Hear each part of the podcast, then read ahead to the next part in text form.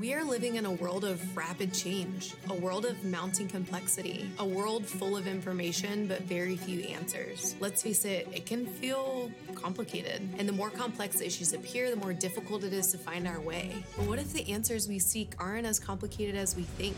What if I told you God is not a God of confusion, but a God of clarity? What if, instead of pushing forward without direction, we return to the foundation that God created for us? What if we decided to reject the confusion our world is presenting to us?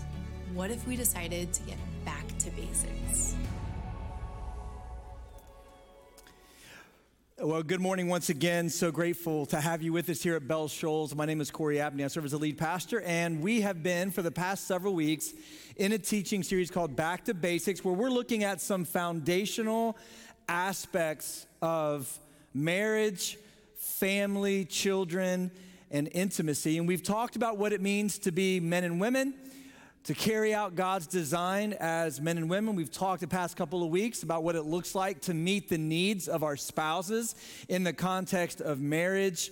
And today we'll talk about God's design for sex and intimacy and what it looks like to live well within the parameters of his design. And everything in this series really comes down to this very simple question. And I'd love for you to ponder it just for a moment as we begin today.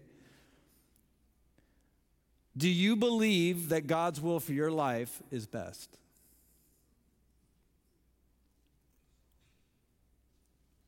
It's worth thinking about.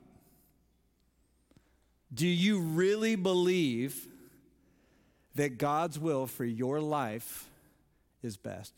God's will for your marriage is best. God's will for sex and intimacy is best. God's will for your children is best? Do you really believe in these most pressing matters of life, these most pressing matters of family, of marriage and children? Do you really believe that God's will for you is best? See, we live in a world that does not believe God's will is best. We live in a world where we are all naturally inclined to lean into desires and ambitions that contradict the will of God. We often convince ourselves that our way is the best way, that our feelings would never betray us, we often lean into a pattern of living that contradicts the will of God because there, there are times when the will of God just doesn't make sense, or there are times where the will of God seems to infringe on what we feel is best or right in the moment. And so we live in a world where the will of God is not valued and treasured. In fact, as we'll discuss today, the will of God is viewed as antiquated or old fashioned. And so we keep pressing into our own desires, our own feelings, our own perspectives. And I just want to submit to you today I think there's a better way. And at the core of who I am as a person, not even a pastor, just as a person, I believe with all of my heart that God's will is best for us. I believe. I just want you to know where I'm coming from. If you're new to Bell Shoals or you're new to Christianity, so glad you're here. I just want you to understand where I'm coming from. I've lived life long enough to know that my way is not always the right way, that my feelings do betray me, that at times when when God's will doesn't seem to make sense to me, eventually either by doing things the right way or the wrong way, it will come to make sense. So I just want you to understand today as we talk about the gift of sex and we talk about God's purpose for intimacy, that if you're new to Christianity, you're new to the Bible, okay, you're new to church, this might seem a little old fashioned or antiquated, but I just want you to understand coming out of the gate today that, that we're talking about this because we need to get a grasp on what is truly best for us. And I'd like to present a perspective that's been around for a really, really long time over 6,000 years. and, and in a society that's so saturated with sex and sexuality, we, we need to be reminded about what's actually best for us. We know that somewhere between 40 and 50 million Americans regularly view pornography in our nation, are either addicts or close to being addicts. The largest pornographic website in the world has, check this out, 120 million viewers a day. And the largest country with viewers, of course, is the United States. Human trafficking is a global epidemic. This may shock you to know that there are over 45 million people who are slaves to the sex industry. 45 million around the world. Sex is viewed casually, of course, in most places around the world. Here in the United States, 75% of Americans engage in premarital sex before the age of 20. Three out of four. Numerous sexual identities, as we've been talking about the past couple of weeks, have been normalized, with even a number of states now passing legislation that mandates that LGBTQ plus curriculum be taught in public schools. So we live in this sex saturated society. We live in a society that is pressing into sex and intimacy that is far beyond the parameters of God's design, so that, listen to me, what I'm going to share with you today seems almost impossible to achieve. Antiquated, out of date, old fashioned, except for the fact that for those who are followers of Jesus and filled with his Holy Spirit, one of the fruits of the Spirit is self control. And so I think what I'm presenting today is possible because we know that we serve a God of the possible. And a God who what he gives to us is what's best for us. And so in this sex saturated society, it may feel to you in the moment like there's not a path forward. Maybe you are addicted to some type of pornography. Maybe you are consumed with lust in your mind or in your heart. Maybe you have ideas about your future with respect to sexual partners or marriage and and and those thoughts are leading you astray wherever you are today. Maybe you're in a marriage and this is an issue of struggle for you. Maybe there's not a pattern of regular intimacy, which is God's design for you. Wherever you are today, I want to present something to you to encourage you. And, he, and, he, and it's this listen, we're not the first nation, we're not the first Christian men and women who have lived in a sex saturated society. In fact, we don't even live in the worst version of a sex saturated society. Listen, we know about places like Sodom and Gomorrah, right? We, we know about the Greco Roman world in which Jesus lived, okay? Going back 2,000 years ago, we know what happened coming out of this Roman society where there were all types of sexual deviancies. It was actually worse for the first generation of Christians than it is for us. The Greco Roman society, for example, was one where women had no rights whatsoever and men were expected to have sexual interactions with other women outside of their wives. That was the norm. Monogamy was expected of women, but not for men. Prostitution was legal and it was considered a public good. Something known as pederasty was commonplace in the Greco Roman society of the first century, meaning that men would have sexual interactions with young boys.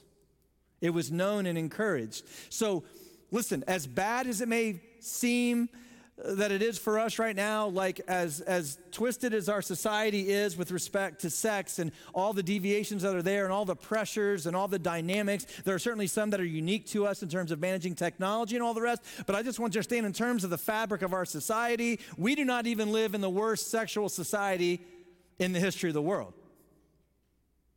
And yet, in the context of that first century society, in the context of a Greco Roman culture, that embraced a view of sex and intimacy that was so far outside the parameters of God's will, God inspired the New Testament authors to present a better path forward.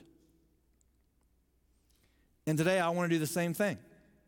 I want to show you, both in terms of, of you know, the Old Testament and the New Testament, how God consistently has presented to us and for us a better path forward. And let me tell you what you find when you come to embrace a sexual ethic consistent with the word and the will of God, it actually elevates women and it dignifies marriage.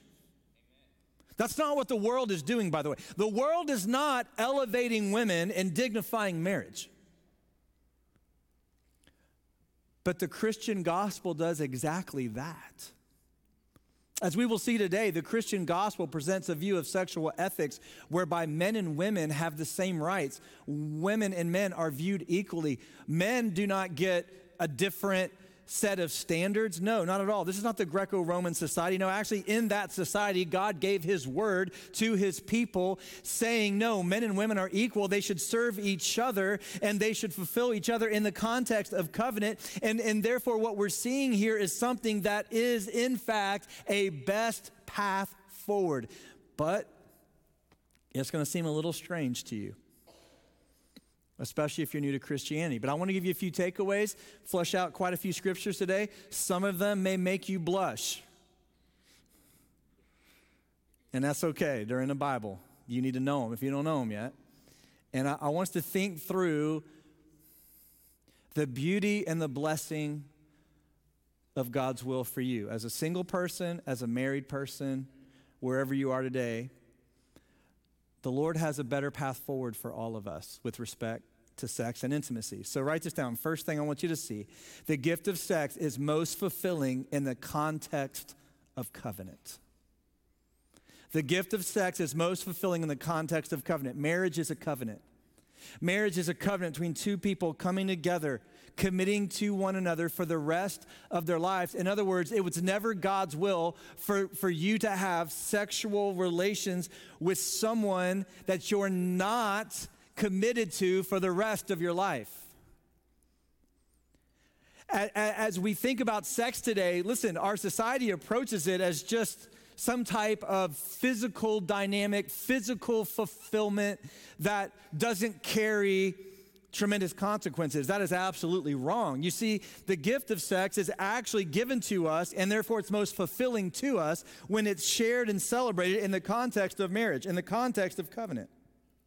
And to think about sex without thinking about marriage, okay, is like talking about the University of Florida without talking about college football, right? Or to talk about Florida State without talking about college football. Like if you're trying to talk about a team without talking about the broader context of football, talking about the team doesn't make any sense.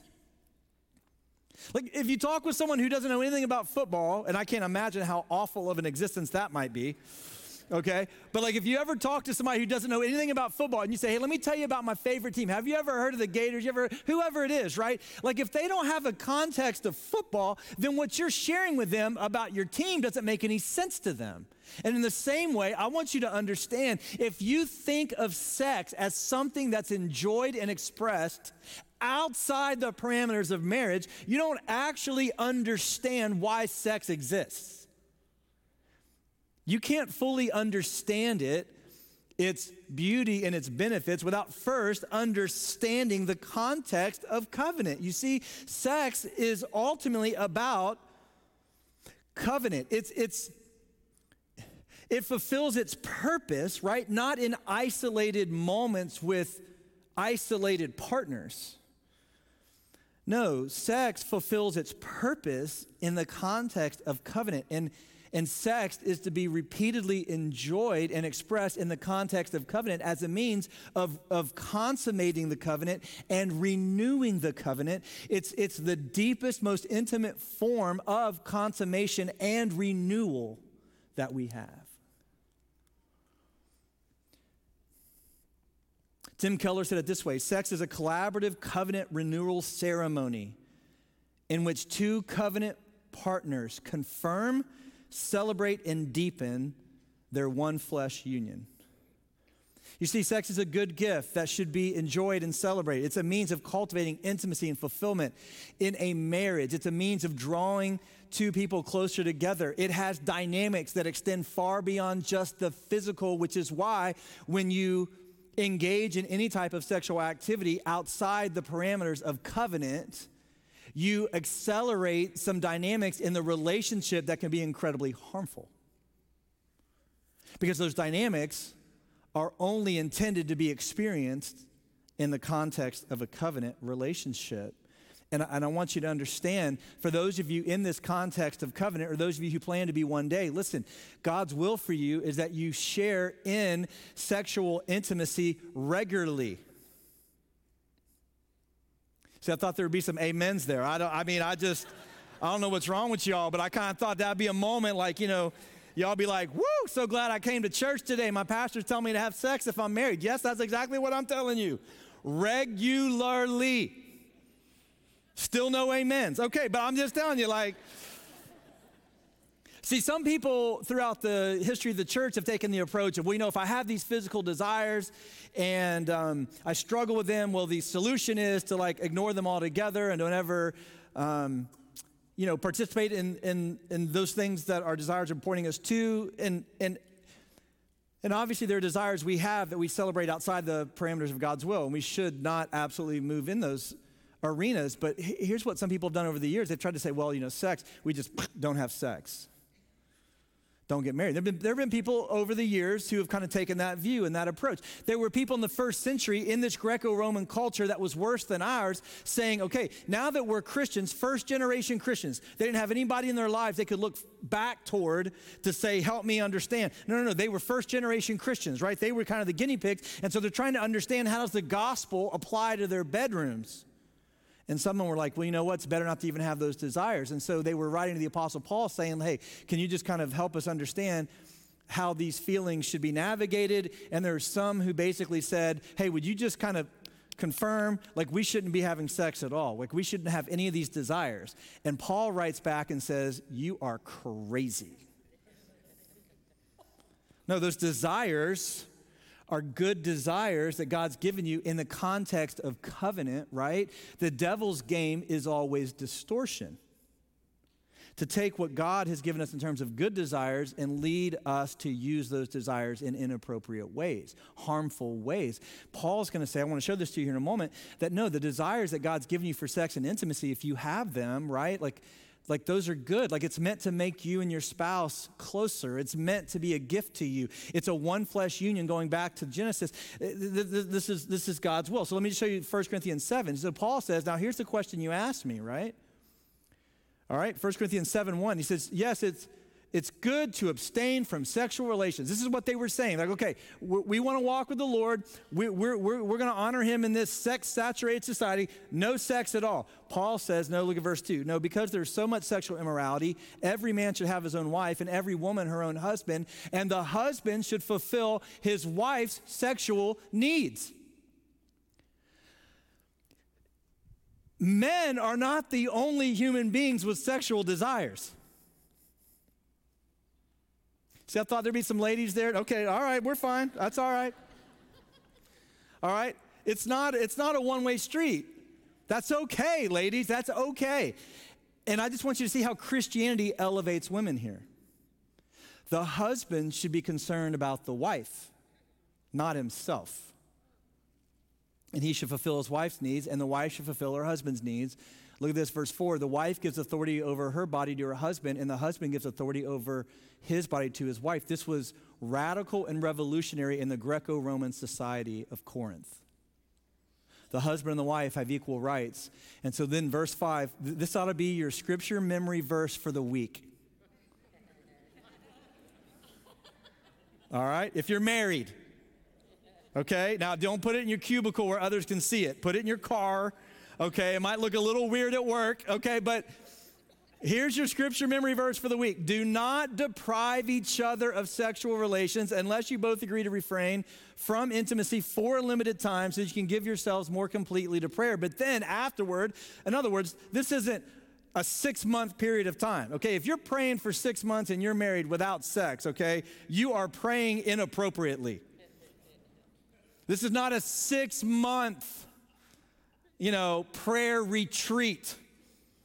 Okay? Paul says you ought to come together again so that Satan won't be able to tempt you because your lack of self control.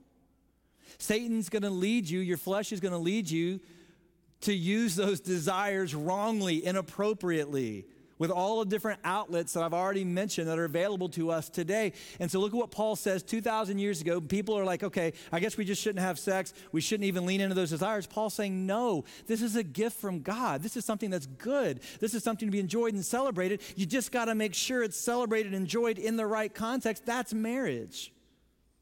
Don't put it outside of marriage. That's like talking about the Gators or the Seminoles without talking about college football. Like, no, you should never think of it that way. You should only think of it as something in the context of covenant that deepens your relationship, that brings you together, and that connects you with your spouse, not just physically, but emotionally, relationally, and spiritually. And so Paul actually says you ought to have sex regularly. You actually shouldn't have long periods of time where you're not intimate with your spouse. I mean, if you have an agreed period of time where maybe you're going to focus on prayer and overcoming some issues in your marriage, that's obviously understandable. Paul says that's fine. Mark that out, pray to the Lord, work on what you need to work on, get some help. You know, we're all in this together. But he says, then you need to come back together. And and this has always been God's design. So let me let me show you just a couple scriptures here just to show you again if you're if you're thinking well God's view of sex is antiquated and old-fashioned, no, actually God is, is incredibly pro-sex because he he invented it. He gave it to us. He made us for it in the context of covenant. Genesis 2. This is the reason, this explains why a man leaves his father and mother and is, look at this, joined to his wife, and the two are one flesh, united into one. There's something happens here in this union that is deeper than just the physical, which is all our society presents it to be. No, this is a deep connection that leads to this, verse 25 the man and the wife are both naked and they are not ashamed. They have intimacy without shame. Do you know why the woman got her name woman? Many of you don't know this. Because when the man saw her walking naked through the garden, he said, Whoa, man! And that was her name. Whoa, man. And it was good. God made them with no clothes, right? And there's no shame. There's this precious intimacy. There's this one flesh union. And, and in the context of covenant, it's shared and it's celebrated and it's beautiful. It's not selfish. It's, it's, um, it's, it's, it's not just physical, it's so much deeper than that. That's the power of it, right? So Song of Solomon says this. Okay, I can't, I can't believe I'm about to read these in church, but I'm to go ahead and do it. I don't know if I've ever done this before, but I just want you to see. I know many of you are new to the Bible. I just want you to see God is not anti sex. This is not old fashioned. This is not, oh, you know, the church is just down on. No, no, no. You know, what the, you know what the church of the Lord Jesus Christ has always done? Elevate women and dignify marriage. And this goes back even before the Greco Roman culture. This goes back to the days of Solomon, right? He says, Oh, beautiful, how beautiful you are, my love. How pleasing, how full of delights. You are slender like a palm tree, and your breasts are like its clusters of fruit. Now, watch this. This is about to get crazy. I said, I'm going to climb that palm tree and take hold of its fruit.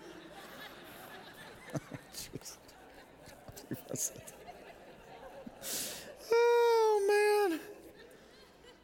In case you're wondering what I was thinking about all night last night, it was like, should I should I keep this in my notes? And uh, I did. I apologize if that offends you, but it's the Bible. All right.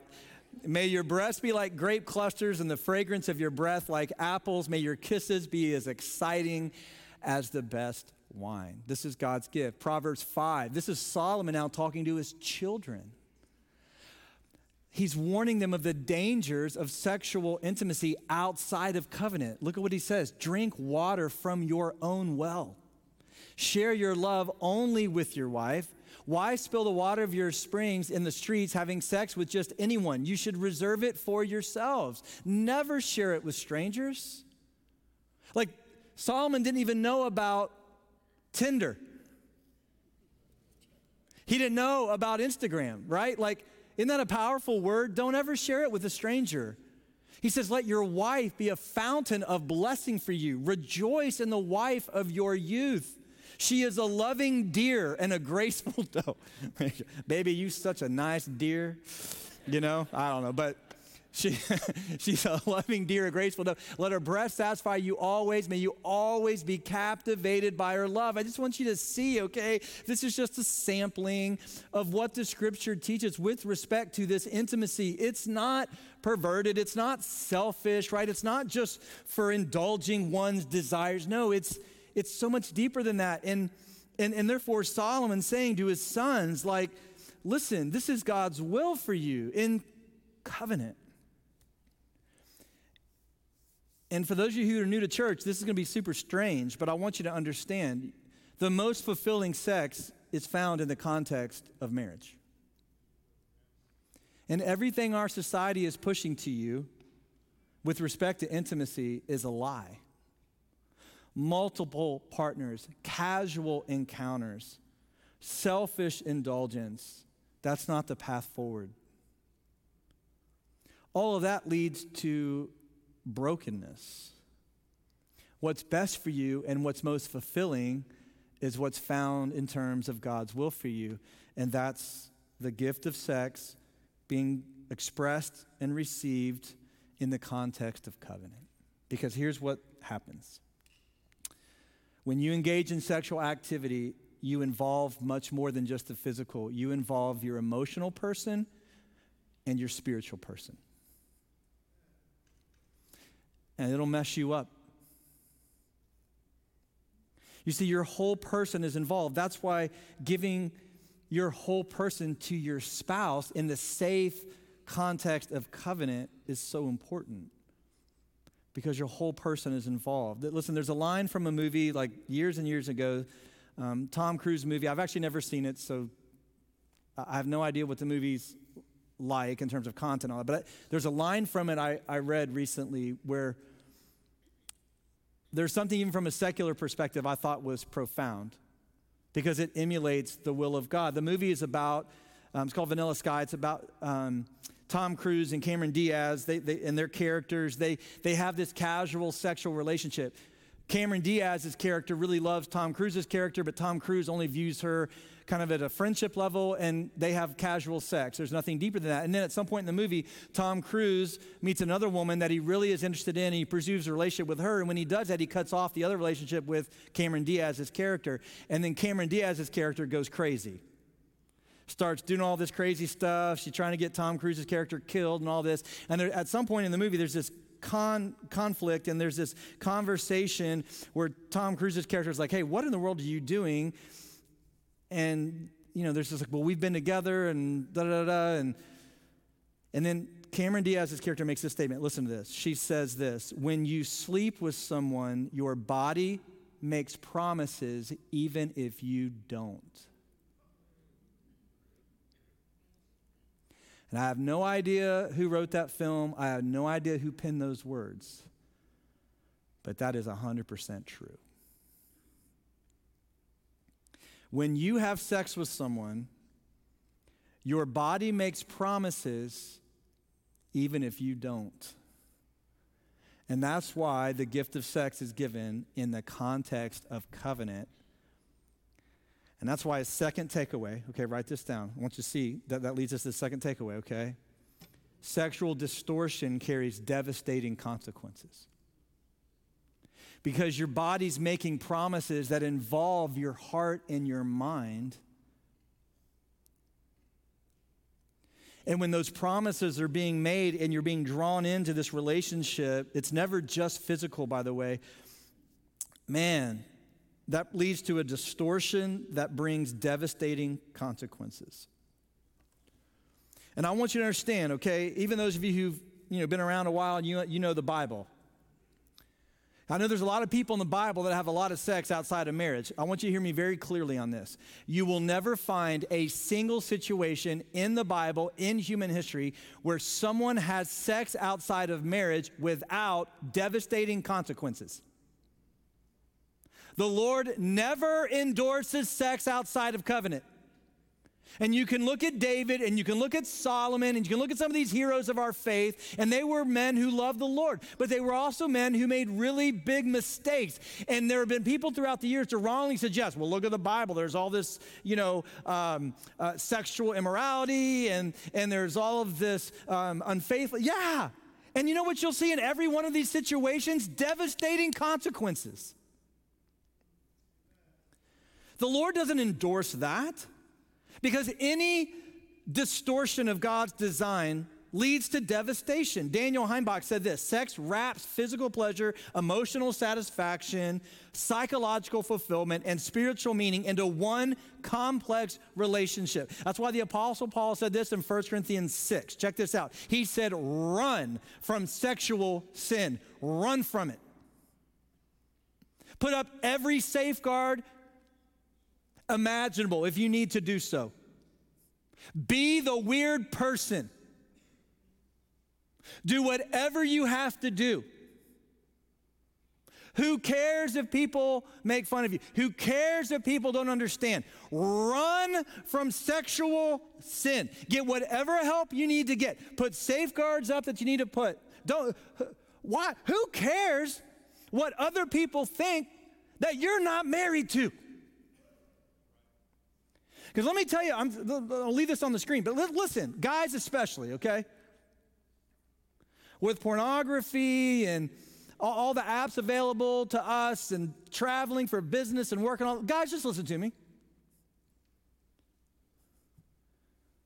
Are all these people that you're worried about that you might be embarrassed in front of to talk about why your phone is set up differently or why you don't have certain apps and why you have certain safeguards and why you don't go certain places. Let me ask you this. When your wife leaves you and your children hate you, are those people going to be there to pick up the pieces for you? No, they will not. So, why are you so worried about them right now? Why are you so worried about you being embarrassed about? How about you worry about not losing your kids? How about you worry about not losing your witness? How about you worry about not losing your wife? How about you worry about the things that matter? And if you struggle, which most of us are going to struggle at some point, that's why there's so much of this in the Word of God, right? To help us. Why not get the help that you need? Why not put the safeguards in place? Why not just do what others will see as radical, but you know is right? Why are you trying to live your life in such a way that by indulging your flesh and appeasing the opinions of others, you're willing to risk your family and your future? Why? Paul says this run from sexual sin. Don't walk, don't scoot, don't moonwalk. run. Now, why? Look at this. This is what I'm telling you. Okay? Sexual distortion carries devastating consequences. This is what he said. No other sin so clearly affects the body as this one does. It's unique. Sexual immorality is a sin against your own body. You don't realize it. You're messing with your relational, spiritual wiring. Don't you realize that your body is the temple of the Holy Spirit who lives in you and was given to you by God? You don't belong to yourself, for God bought you with a high price, and so you must honor God with your body. You see, your body doesn't belong to you. It belongs first to Jesus and second to your spouse. And so, ladies, let me say to you, those of you who are single, when you're dating someone and he's wanting to engage in activity that you know you shouldn't be, or frankly, sometimes when you're tempted to, what you need to do is remind yourself that before anything happens, permission needs to be granted by Jesus. Which is why I tell students hey, when that guy wants to put a little pressure on you to do something, just stop him right there and say, hey, listen, that's all fine, I'm for it, but we just need to ask Jesus first. See what he says. Do you know why you need to ask Jesus first? Because your body belongs to him. He made you, He redeemed you, He filled you with His Holy Spirit. He has a great plan and purpose for you, and you don't get to do whatever you want to do with your body because when you came to Jesus, you placed yourself under the umbrella of His loving, gracious, protective care, believing His will for you is best. Paul says when you engage in sexual sin, it will wreck you in ways that no other sin will. It will, it'll wreck you.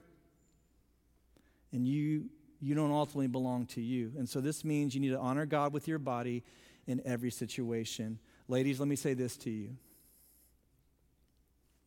I want you to hear this clearly, okay? You are not mere objects of men's viewing pleasure. And men, that's a good word for us to be reminded of. Women are not objects. But, but young ladies in particular, I want to say this to you. Stop going on social media and presenting yourself as an object. If you don't want men to objectify you, then stop objectifying yourself. And let me tell you where we are culturally. I think this is unique. It's not just the men that have a problem. I don't know if you've been to the beach lately, lately, but there's a new phenomenon every time I go to the beach. It's all these girls in scantily clad bikinis taking selfies in groups to post on social media. And it breaks my heart every time I see it because I'm like, those precious girls are so much more than objects.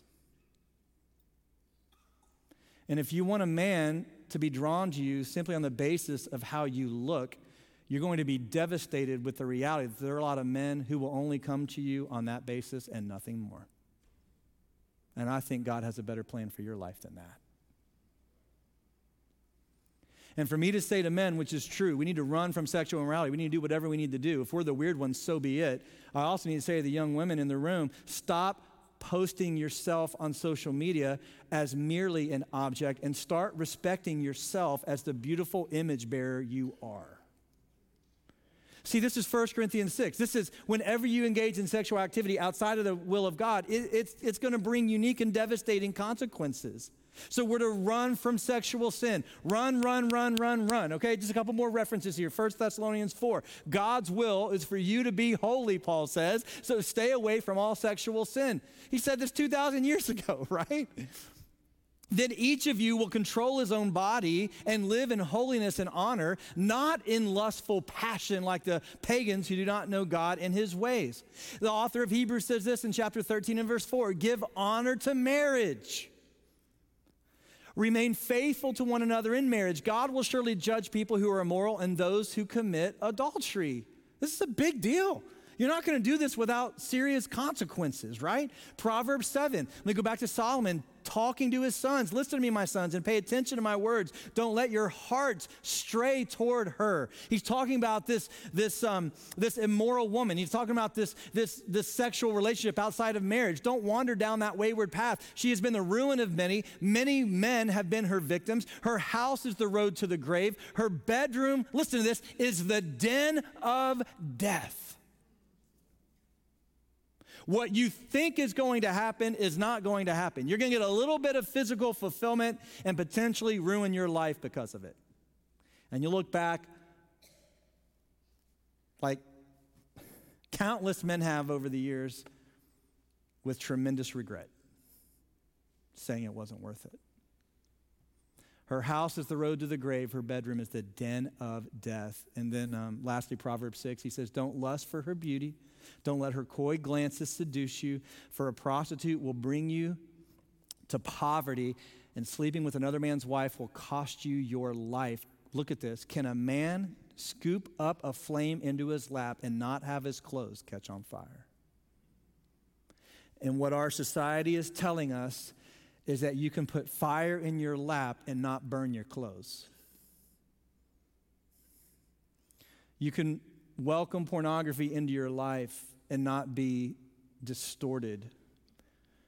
You can engage in conversations with other women online and through various apps and not be distorted. You can engage in various behaviors, lustful thinking, right? Questionable behavior and not somehow be burned by it. And here's God's will for us. Okay, He's given us the gift of sex, and it's presented to us here like a fire. But that fire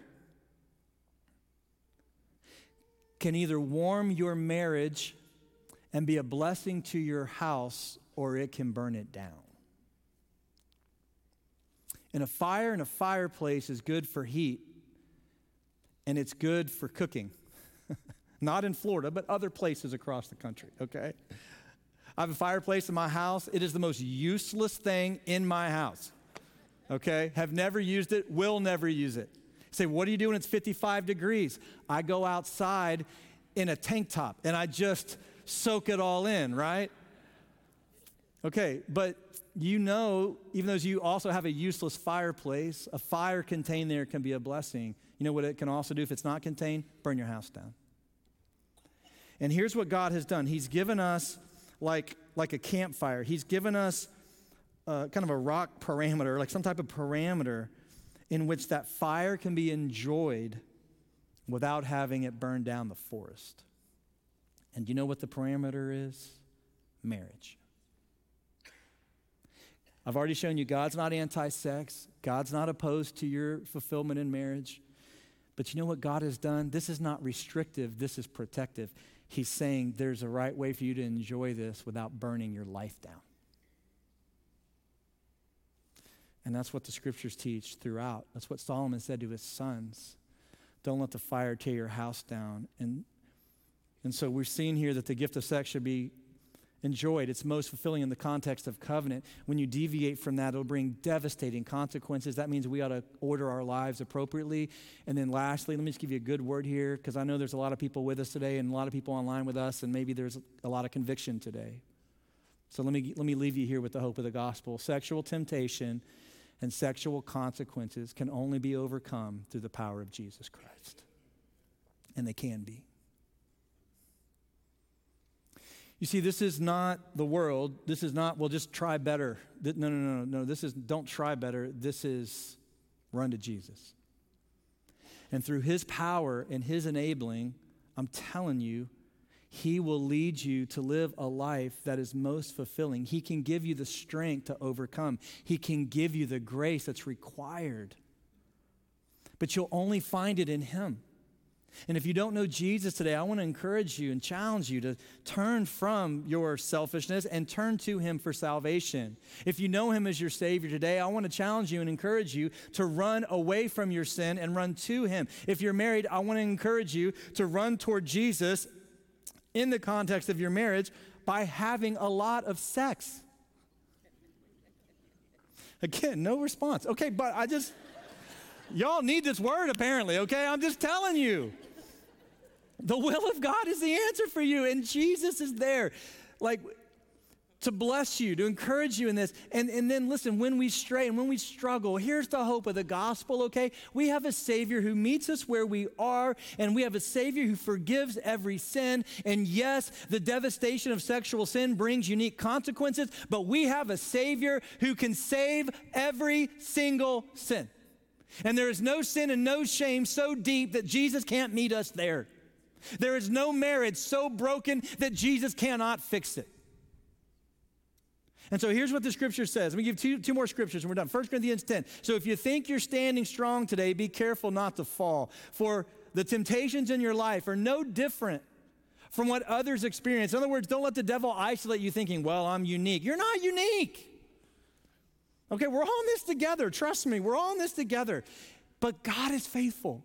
And he will not allow the temptation to be more than you can stand. And when you are tempted, he will show you a way out so that you can endure. The question today is Are you willing to endure? Are you willing to do the right things? Are you willing to take a stand? Are you willing to be different? Are you willing to get help? Do you really believe God's will is best?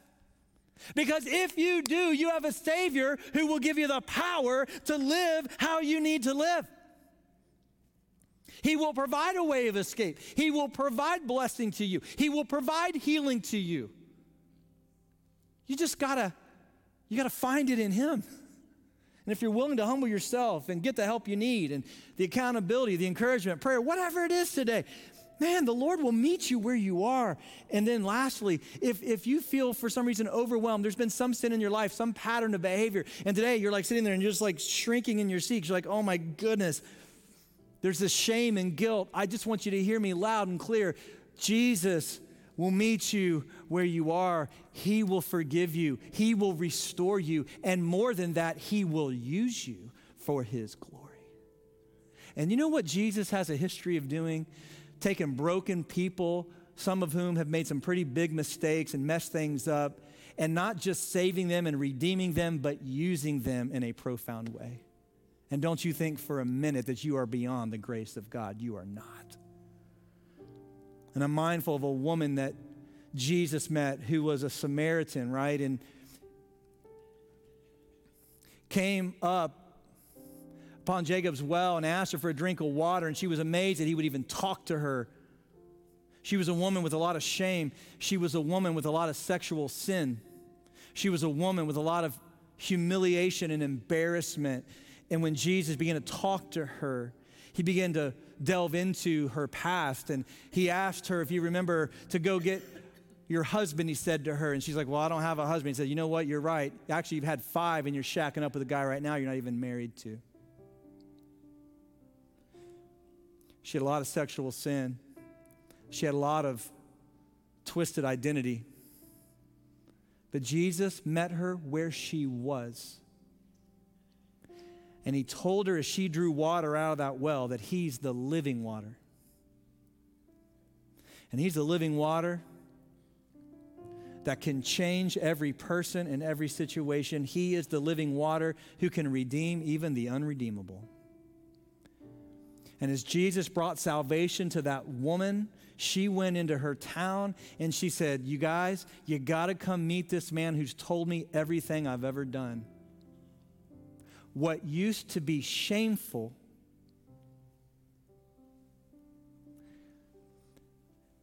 is now redeemable and usable in the kingdoms of God. She said, You got to come talk to this man who told me everything I ever did prior to meeting Jesus, she would have never talked about everything she ever did. Now she's saying, you know what? I'm not, a, I'm not embarrassed by it anymore. Jesus has saved me from it. I'm not talking about to glorify it. I'm, just telling you, I've met a man who's forgiven it. And let me show you what happened, verse 39 in John chapter 4. Many Samaritans from the village, they believed in Jesus because the woman said, He told me everything I ever did. This woman, once embarrassed, humiliated, ashamed, an outcast in her society, numerous sexual partners, right? Numerous failed marriages. When she met Jesus, he met her where she was. He forgave her of her sin. He gave her a reason to live. And she went into the town not just forgiven, she went into the town as a witness for Jesus. In verse 40, so when they came out to see Jesus, they begged him to stay in their village. So he stayed for two days, long enough for many more to hear his message and believe. And then they said to the woman, Now we believe, not just because of what you have told us, but because we have heard him ourselves. And now we know that he is indeed the Savior of the world. Jesus saves the shamed. He saves the humiliated. He, he saves those who are embarrassed. He saves those who, who are Jews, who are Gentiles, who are Samaritans. He saves men. He saves women. He is the Savior of the world. And Jesus, yes, Jesus. Oh, aren't you so glad for this? He brings beauty out of our brokenness.